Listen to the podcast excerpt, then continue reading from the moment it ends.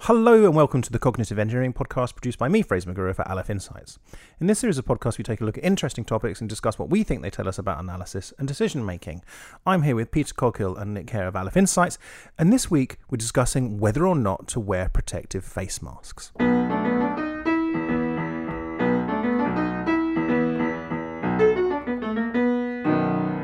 Peter, I notice you're not wearing a protective face mask right now. I'm not. Well, none of us are actually. No. Uh, well, this this is. Uh, so I had a sort of a semi epiphany fairly recently Hmm. about the sort of prevalence of this kind of thinking or this kind of justification for people taking certain actions.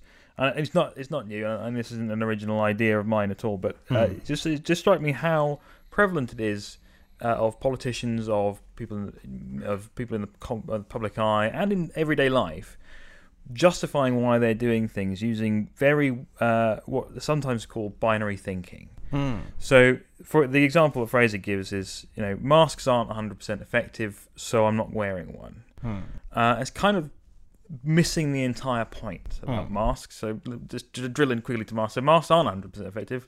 Nothing is Well, ever hold 100% I mean, effective. just for for you know post-apocalypse future generations who might find this somewhere. yeah. We're in the still actually at the beginning of a second wave of the global pandemic of, of coronavirus, right? yeah. And so everyone's being told to wear or the, masks. yeah, so- or indeed the sort of the uh, the, the the transgalactic uh, um, archaeologists who discover Yeah. the remnants of the human race and Yeah. find this podcast. yeah, You know, there were people 10 who years believed, from now. There were people who believed that that masks were generally a good idea yeah, because uh, because they were not worse than not wearing a mask. yes, Okay, so um, yeah, so they're not 100% effective, but even if, even with a small amount of effectiveness, like 20, 30%, they would have benefit. yeah, Uh, and uh, and so so wearing one is generally a good idea under certain circumstances. Also, the the idea that because it's not useful for me, I'm not going to do it. But that's an unrelated issue. So it's this it's this kind of binary thinking. Um, like it's it's not 100 percent good, so why do it? Or it's not good. I don't believe it to be good, yeah, so I'm not going to do it. Uh, without any kind of exploration as to what benefits there might be yeah. um, or what the alternative is, uh, being you know which may be worse. So it's um, an interesting sort of uh, common like uh, logical fallacy. I think is sort of out there Yeah, um, that that is very very prevalent. Certainly, uh, I don't know if it's any more prevalent now, but it seems to be very prevalent currently. So it's a kind of full on or off way of approaching decisions, right? Exactly. Yeah. Um, and it's as you were saying, you you feel it's quite prevalent at the moment um, amongst politicians, but also, I I guess, sort of ranty people on Facebook. I suppose. Yeah, I think Yeah. we've done we've done a we did a podcast um, last year, I think, about polarization, right. And that problem certainly hasn't gone away. And I think polarization, you know, tends it's either concomitant with or caused by, or at least causes this kind of thinking. Yeah. Um, uh, particularly about you know, so that the way that people approach debates Yeah. is if you think about um, the kinds of things you might be, you know, I, well, I, I might express cagey thoughts about something, such as, you know, if I were to say, well, I think the government's made some significant mistakes in its hand, handling of COVID 19, I think, you know, a lot of people would hear that and therefore assume, probably just assume that I must be a big Labour supporting, Yeah, you're a you know, massive anti- communist. that I Yeah. hate Boris Johnson, um, that, you know, I, uh, and, uh, uh, where you know, uh, you know, where, and at this, you know, to flip it round, if I said, you know, I don't, I don't agree with people tearing down statues of slave owners, a lot of people would hear that and assume You I'm a big kind of racist. yeah, you, big yeah. Uh, sort of BNP supporting um, racist. So, so uh, I, I think it's, I, I think this is um, as prevalent as ever. I mean, you know, we looked at a lot of evidence for polarization, uh, and it does look on many measures like we are more polarized now. So I think we're probably seeing more of this kind of thing now, Hmm. um, more of this, you know. Uh, yeah, as Peter says, binary thinking. Okay. I mean, basically, there's there's there's wi- binary thinkers, Yeah. and there's and there's everyone else, and I hate binary thinkers. Very droll. Um, okay. I wish I could remember our previous podcast. Well, So that's good. So we concluded that polarization has increased. Yeah, and I think this is one of the one of the issues. I can send you a link to it if you like. Thanks. Fraser, if that helps. Thanks, Peter. Thanks. Um, okay, well, look. So, where do we want to go with this? I mean, we're only just starting the podcast, but I mean, so, So I think I think it ha- would help if we. Um, so in the mask case, the mask case might not be inherently useful because I think in the in, in the case of wearing masks, it's often as a a rationalization of why they don't want to wear a mask, and this Mm. is sort of their, their excuse or their a smokescreen which covers some more fundamental belief or reasoning. So uh, I think, and and I think mo- most of the time when it comes to masks, people don't want to wear one because it's slightly unpleasant and a bit of Mm. inconvenience. Yeah. and they come up with an excuse that Yeah. that it's not 100 percent effective. Yes. But it's that. But it's it's the it's the it's the what's what I object to or am worried about is the fact that it's seen as a as a as a as a, a reasonable response is to have this completely binary approach. Yeah. Yeah. Rather than you know having a more reasoned, more nuanced argument as to why, uh, you know, why one shouldn't wear a mask. Yeah. It's kind of like, oh, it's not 100 percent effective. Why, Yeah. What's the point?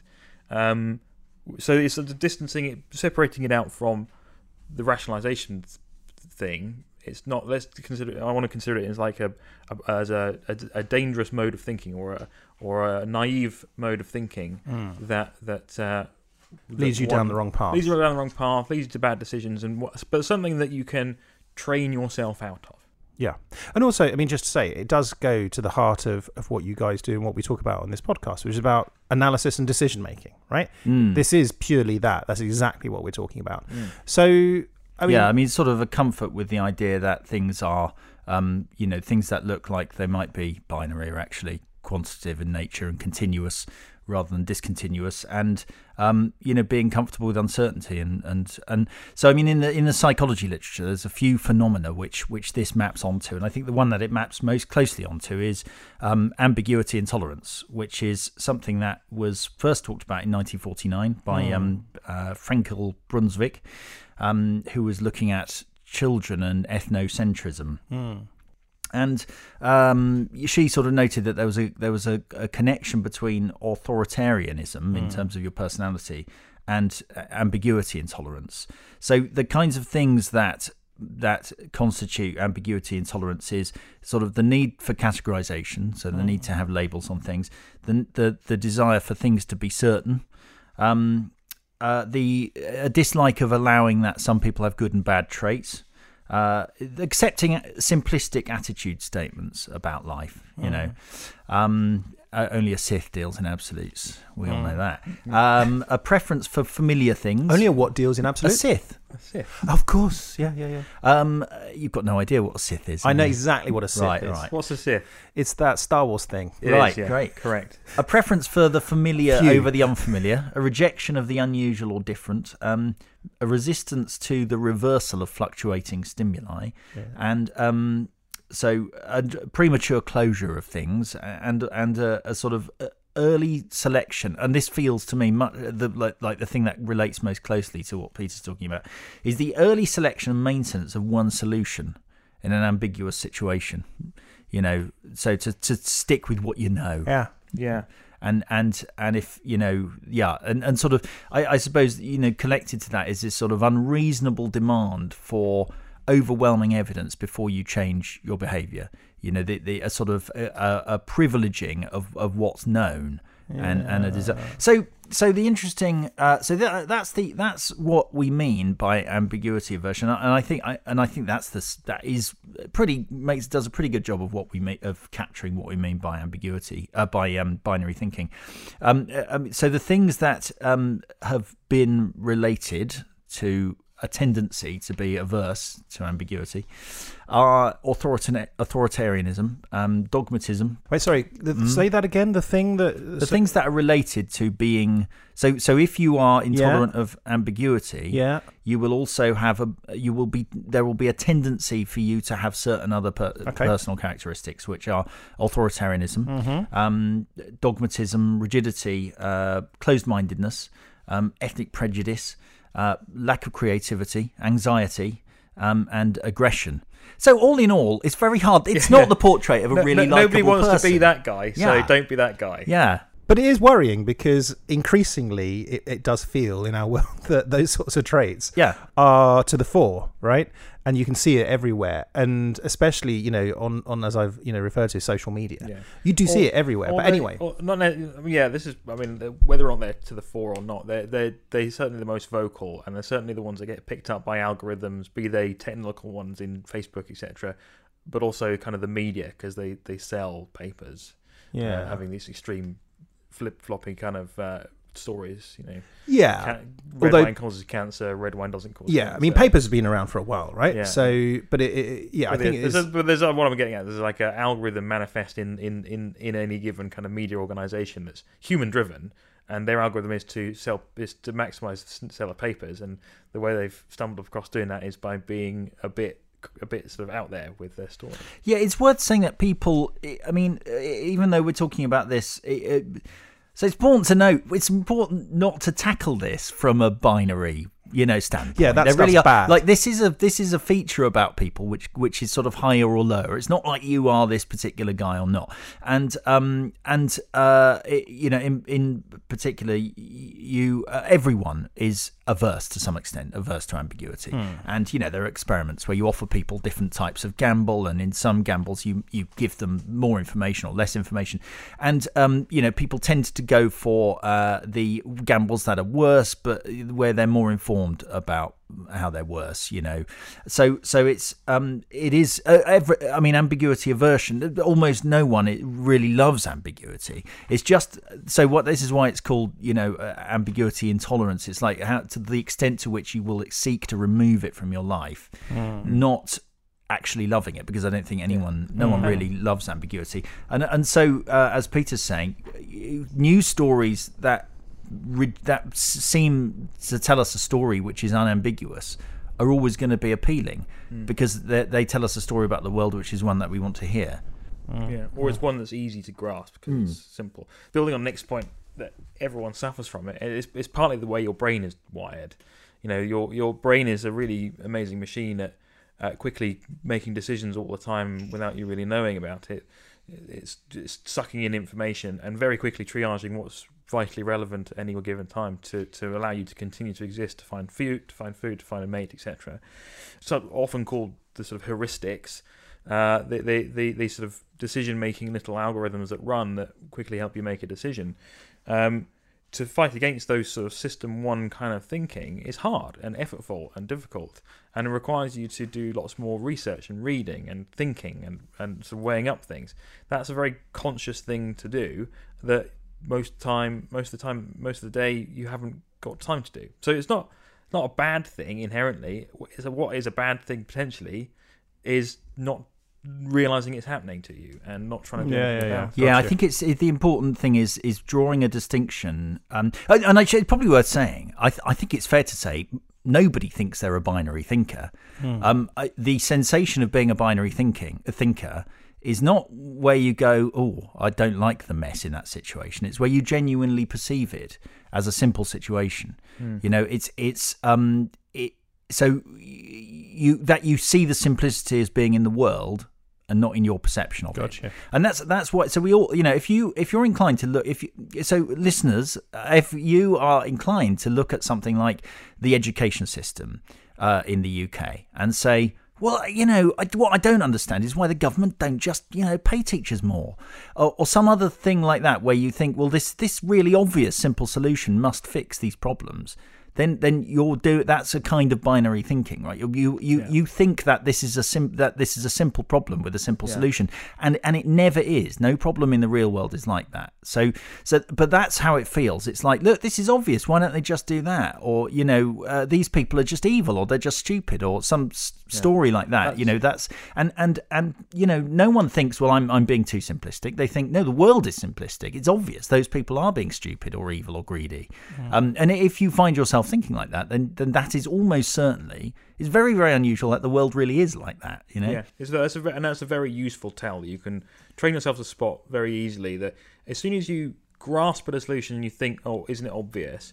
Think to yourself, "If I've thought that, then dozens of other people have probably thought that. The people in the people who are in charge of making the decisions have probably already thought of that and not done it for some reasons. What are those reasons?" So hold on, let's play devil's advocate for a moment, um, because thinking about this, we one area, one area, for example, that doesn't lend itself to ambiguity, you could say, um, in decisions, would be leadership. Okay, so for example, you want to hear from your president or your prime minister, this is the really, you know, simple. This is this is what we need to do, um, and it's as simple as that. And people, uh, as we've discussed, would like that, right? And that's appealing. That lack of amb- ambiguity. But but also taking that a little step further, as long as you understand that you're being simplistic, maybe it's Mm. okay. Maybe not. I don't know. But what about uh, Peter? This is an area that you might have um, a thought, thoughts on. What about um, in the military, for example? Is there sometimes not room for that ambiguity? You just need to do the clear thing. Like, I tell you, I'll quote my favourite soldier. Okay, Richard Sharpe. Okay, Yeah. sometimes so he say sometimes you know the well-known historical figure, hero of the Napoleonic and campaigns. mili- yeah. military strategist. Um, but you know, he would say, you know, sometimes it doesn't even matter if it's the bad decision; just make a decision as long as you just do something.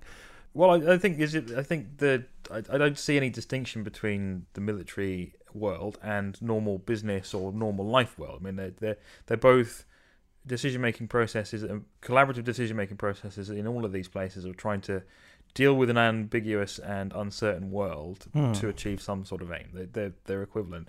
In the military, there's it's probably possibly more extreme in certain ways because in a tactical environment, you're having to make very quick, very high risk decisions based on quite messy, complicated information. Okay. Um, that might be more extreme than other places. Um, so it might be it might be more stark there. Um, but yeah, the the military doctrine about how leadership and how management works is interesting because it it does it kind of it allows for both kind of extremes. So uh, very very high level all the way down like from a sort of target designated by the by the cabinet office or the by the war cabinet to say bomb that particular target through to uh, complicated, messy warfare where actually nobody knows what's going on apart from the guy who's right next to the thing going on. Empower them to make the decision for themselves, give them the resources they need, and trust them to, to do what they're going to do. So it allows kind of both, and it, it's it's perhaps stark because it's written down in doctrine and expressed in training as how this is done. But I, I think you're you- you're you're confusing two different things there um, in the question, Fraser, because ambiguous situations don't Hmm. necessarily call for ambiguous action, right? So if you're 51% sure that A is the right course of action and not B, Hmm. you should wholeheartedly go for A, right? There might be no mix of A and B. Like the real world, uh, when you're making a decision, it's an allocation of resources, and um, you know, and, and and they really resources can only be allocated one way or another. And if and if one course of action is slightly better, you know, in terms of expected reward, that's the one you should take. Um, that doesn't mean that you should think the world is simple or that you should round up 51% to 100%.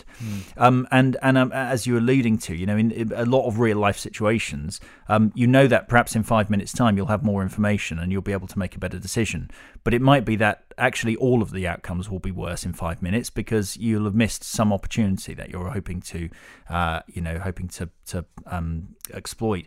So so I yeah I would say I mean so nothing about being being or holding you know a view about the world that the world is you know quite um, you know potentially complex and, and difficult to understand and that you don't have all the information doesn't in any way mean that you should be wishy-washy about the way you behave towards Yeah. it yeah, yeah, yeah, quite.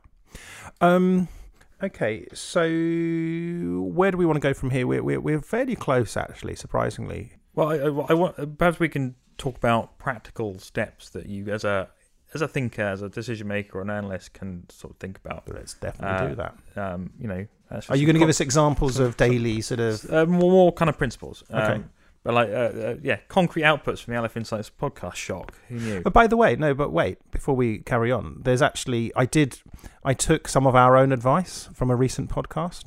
Um, How did it work out? and now you're divorced and you're having to You're sell your destitute. house That's why I'm looking a bit messy today. Is that why you brought a big bag round to Nick's house? Because you're moving in. yeah, no, it was, it was. We did a podcast on uh, procrastination, I think it was, and um, one of the things you talked about was engineering certain aspects of your life to remove um, Barriers. yeah. So quite simply, I took um, Facebook and YouTube off my phone. Ah Um, because previously, at some point, I got into a habit of just before going to bed, sort of scrolling through Facebook, and just ended up sort of there for two hours looking at videos Yeah. of face of videos of cats doing stuff. and how's it going It's going really well. Yeah. Yeah. I mean, I I think I think that's that would be a really easy top recommendation. I, I would, you know, and I and because you might think, well, you what would else would you be doing in that time? Well, the answer is sleeping, Yeah. getting up earlier the next day, being more productive. So Yeah, yeah. actually, it is You're definitely clawing up adding- that hierarchy Yeah. of Yeah, procrastination. and in fact, something it, it, it's maybe not and it improves your mood, which, as we Yeah, said, no, was one of the. And actually, it's not exactly related, but I have got into a new habit recently, which is um, with my kids um, in my bedroom listening to um, Harry Potter on Audible. Hmm. And it just it's great. It just calms everyone down, including myself. And afterwards, I just get lulled into a nice sleep. And I like last night, I slept for ten hours. It, it Well, is just this great. is great. So, what can we do with So- uh, so- um, with uh, ambiguity exactly. and binary So- thinking? How can we Exactly, because I'm? I'm quite I you don't contradict me here, but I know you, but I am quite simplistic in my thinking sometimes. No, So never. so so help help me and our listeners out, Peter. Go for So, it. so I discovered quite a useful uh, taxonomy of different types of binary thinking, which lead to like solutions for each type. So it gives you let's give you a framework for spotting if you're doing something that is a particular kind of binary thinking. What can I do to address it? And it is from uh, a website called Clearer Thinking, Mm. uh, which I think is more or less run by a guy called Spencer Greenberg. Now he's he, I think he's a sort of uh, business practice thought leader or whatever that means. He sounds like one, doesn't he? I Yeah. trust a guy called Spencer Greenberg. Yeah, uh, I think he's got he's certainly got some sorts of ties to the uh, effective altruism movement because I've seen I've seen him. Not, I've not personally seen him, but I've seen that he has spoken at some alt- effective altruism uh, fora and things. Anyway, so there are sort of there are three kind of types. So there's the truth binary, and this is um, when you're considering a statement or a statement of fact or a piece of information that it's either true or false. It's either Hmm. correct or incorrect. Um, so it's kind of simplifying, taking that little one very one sentence or a paragraph that's probably quite woolly and still allows a lot of, sort of scope for possibilities as being true or not. And the solution to that is prob- what he calls probabilistic thinking. And this means lots of other things to lots of other people, but it's to consider what are what are the chances of that thing being correct or correct. Does that does that comply with your intuition? Um, what would you expect? Uh, what would you? Um, how often would you expect that thing to be correct? And what? How surprising would it be if it was wrong? So ask yourself those kinds of questions, and that will help you unlock whether or not you're being oversimplistic. Sounds really complicated to me, but yeah, go on. It's seriously it does that. Okay. Uh, the second is uh, the goodness binary. So this is considering things about being either inherently good or inherently bad, good or Yeah. evil. So things like saying, you know, voting for Trump is bad Yeah. because Yeah. um, uh, it's a sort of moral absolutism. So the solution for this, he, he well, I, calls- I suppose it's more that it's not. You know, you might think it was bad on balance um, voting for no, Trump. this is like this it's, is it's like saying, uh, "Oh, if you vote for Trump, you're therefore a kind of an evil, evil person, person, who probably yeah. tortures cats." Kind of. Thing. Yeah, it's that is that kind of that kind of assumption. So this is bringing a load of baggage with the, somebody else's decision or statement um, that they're either a sort of evil or a, or a morally good person. So the solution for this is what he calls grey thinking, and this is to accept that the things are more nuanced and more complex than they would appear, at first glance. Um, so it's kind of like. Uh, the you know, assume that there are always upsides and downsides, or good reasons and bad reasons for everything. Um, not putting kind of more all your moral eggs into one basket. Yeah. Um, so asking yourself, what are the what are the what are the pros and cons of that statement or that decision? Um, who suffers and who benefits from that particular decision or from that particular point of view? Um, and uh, where's the value? It, where's the, and look and actively looking for the value in things that you don't like or don't agree with, because it might be that there is some, and that unlock as to why it was done that way. And then thirdly and finally is what's called the identification binary. Um, so this is this is very much Nick mentioned this. This is uh, in, in the sort of the psychology of things. This is trying to put things in definite, clearly defined buckets with very thick black lines in between them, and accepting that there aren't these hard lines. So this is like thinking to say, well, if you're not with us, you're against us. This is the thinking that makes you think that um, people are either left wing or right wing. Um, you're either a citizen of the country or you're an alien. There's a sort of very binary classification of things. And the solution to this is multi-factor thinking. This is to, to, to accept that there are fuzzy edges between categories, and categories are just labels that are kind of convenient shorthand for actually a mul- big bag of lots of different attributes that things might have. And so that you know a, a person isn't just left wing or right wing; they have lots, lots of different sliders on lots of different axes, Mm. which put them in a certain place.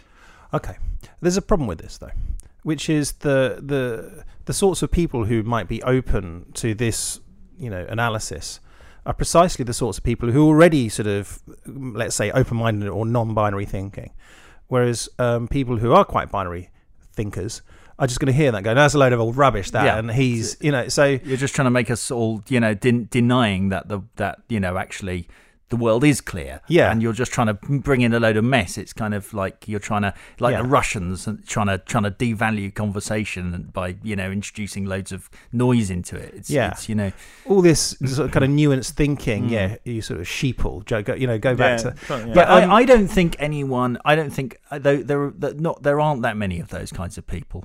I, I think you're binary thinking your way into seeing that in places where I and mean, it's not 100% admittedly, there are, effective, so why should we bother? there are some it? people in uh, on my Facebook feed where I can predict exactly the view they will have based Right. on other things they've posted, and you know that. So it's, it's definitely true. Some some people are simpler than others, but but uh, I, I think people who are you know really that rigid in the way they think are pretty rare. And I know that none of our podcast listeners are going to be. No, no, they're so- not like that. They're not like that. But also, actually, and actually, on that note, talking about podcast listeners is, uh, you know, I think it's a truism that the reason why, for example, in the states, you get right wing shock jock, shock jocks, um, but you don't. I think you don't really get left wing shock jocks, is because it's being shocking and liberal is quite difficult. Whereas being shocking and right wing is actually quite Well, I think I think the the that And- would the, you could probably analyse that by saying the mainstream culture has so heavily influenced by sort of progressive thought that progressivism doesn't seem Yeah. shocking, but you Yeah, know, yeah. fifty years ago, progressivism was shocking. True, actually, to, if you're you saying know- let's have gay rights and all this sort Yeah. of stuff, that would be quite shocking. yeah. Um, but it somehow doesn't lend itself to being sort of shouty and ranty. Maybe it Well, does. it does. I mean, Maybe look at does. people like John Oliver. Yeah, you know, yeah, yeah. Fair enough. Um, fair enough. Yeah, yeah, yeah. Um, okay. Yeah, what we, what we haven't discussed is where is where Peter should go to live to, to be among the most ambiguity ambiguity Ah, we have tolerant not. people. We need to discuss that in about a minute or so. Okay. So uh, let's discuss Well, it. the it's it's uh, so this is uh, we mentioned this chap a few times actually. Who? Peter Coghill. No, Geert Hofstede, Oh yeah, that the guy who does cultural dimensions. Now, I'm I I have put as exactly as much faith in these as I think anyone else should, which is you know they're interesting, but that's not they'd probably in some sense don't tell us a great deal. But it was interesting anyway to look at one of their um, axes, which is uncertainty. Um, avoidance so they have an uncertainty avoidance index which looks just looks at in different countries um, you know culturally the extent to which people uh, want you know are happy with situations which are quite uncertain Okay. now this isn't exactly the same as ambiguity uh, intolerance i should say that but it's it, not. no, it, it, it- ambiguity and uncertainty in practice there's not it's not much of a theoretical distinction between them but in practice it comes down ambiguity is about where you don't really know how to think about something Yeah. where, whereas you can have uncertainty when you're very very clear so for example a coin toss you you sort of you're probably pretty comfortable Okay. that it's 50-50 it's not ambiguous but it is uncertain Yeah, yeah. Fair yeah enough. okay there isn't actually deeper down It's there is enough. less though. They're similar enough. well, if I said oh, I'm going to roll a die, but I'm not telling you how many sides the die has, that's ambiguity. But if, if I tell you it's a six sided dice and you have to guess on guess what the chance of a six is, that's just uncertainty kind of thing. I think for the purpose of our conversation right now, I'm going to personally treat them as the same. Yeah, okay, Go good. for it. So the top the, the top ten like most tolerance of uncertainty. Uh, the top 10 least avoiding the countries which are most comfortable with uncertainty and, and Okay. ambiguity um, Singapore, Jamaica, Denmark, Hong Kong, Sweden. Now, this might surprise you. China, Yeah. Vietnam, Great Britain, Ireland, and Malaysia. So we've got a bunch of Southeast Asian Interesting. countries. Yeah, yeah, yeah. And then we have, you know, uh, we've got sort of Ireland and Great Britain in there, and, and Denmark. You know, so we could say sort of probably Northern Europe, Europe kind of broadly, yeah, and um and Southeast Asia yeah. are coming out top there. I something. By the way, you might you might feel I'm cheating. I would have predicted this because I was going to say East Asia, Right. Um, because I was going to say Japan, which was not in there, but we did get China. Um, and I would say on the other list is going to be surely the US is going to be up there. But anyway, let go for it. No, so so actually, so the the bottom ten, and, Yeah. and it doesn't cover every country in the world, by the way. It's, it's Mm. only a subset. Um, El Salvador, Russia, Uruguay, Guatemala, Portugal, Greece. I think we're talking about collection. Mediterranean countries and South South America there, Central, but also yeah. Benelux, Benelux, so Belgium and Netherlands.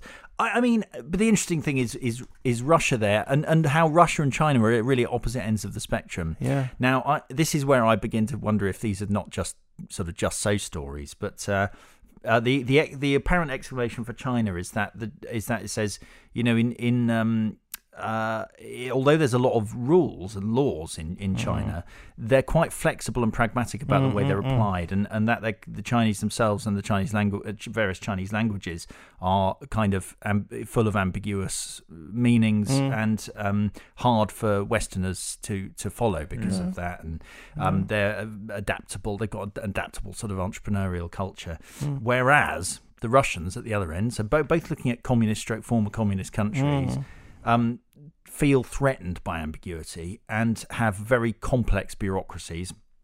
And they're very, they go into a lot of very detailed planning about things. They really like to try and reduce uncertainty about things.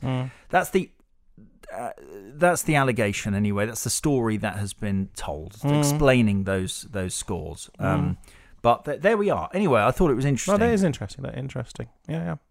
Um, look, we're gonna have to stop there. Is there anything burning you want to say, Peter? Well, just just very quickly, it was a good opportunity to give another shout out. I've done it several times before to a brilliant website, and it forms a good basis for thinking about how you think, which is the uh, the Rhetological Fallacies by uh, Information is on Information is Beautiful website by David McCandless. We'll put a put a link in the description. Yeah, yeah, yeah.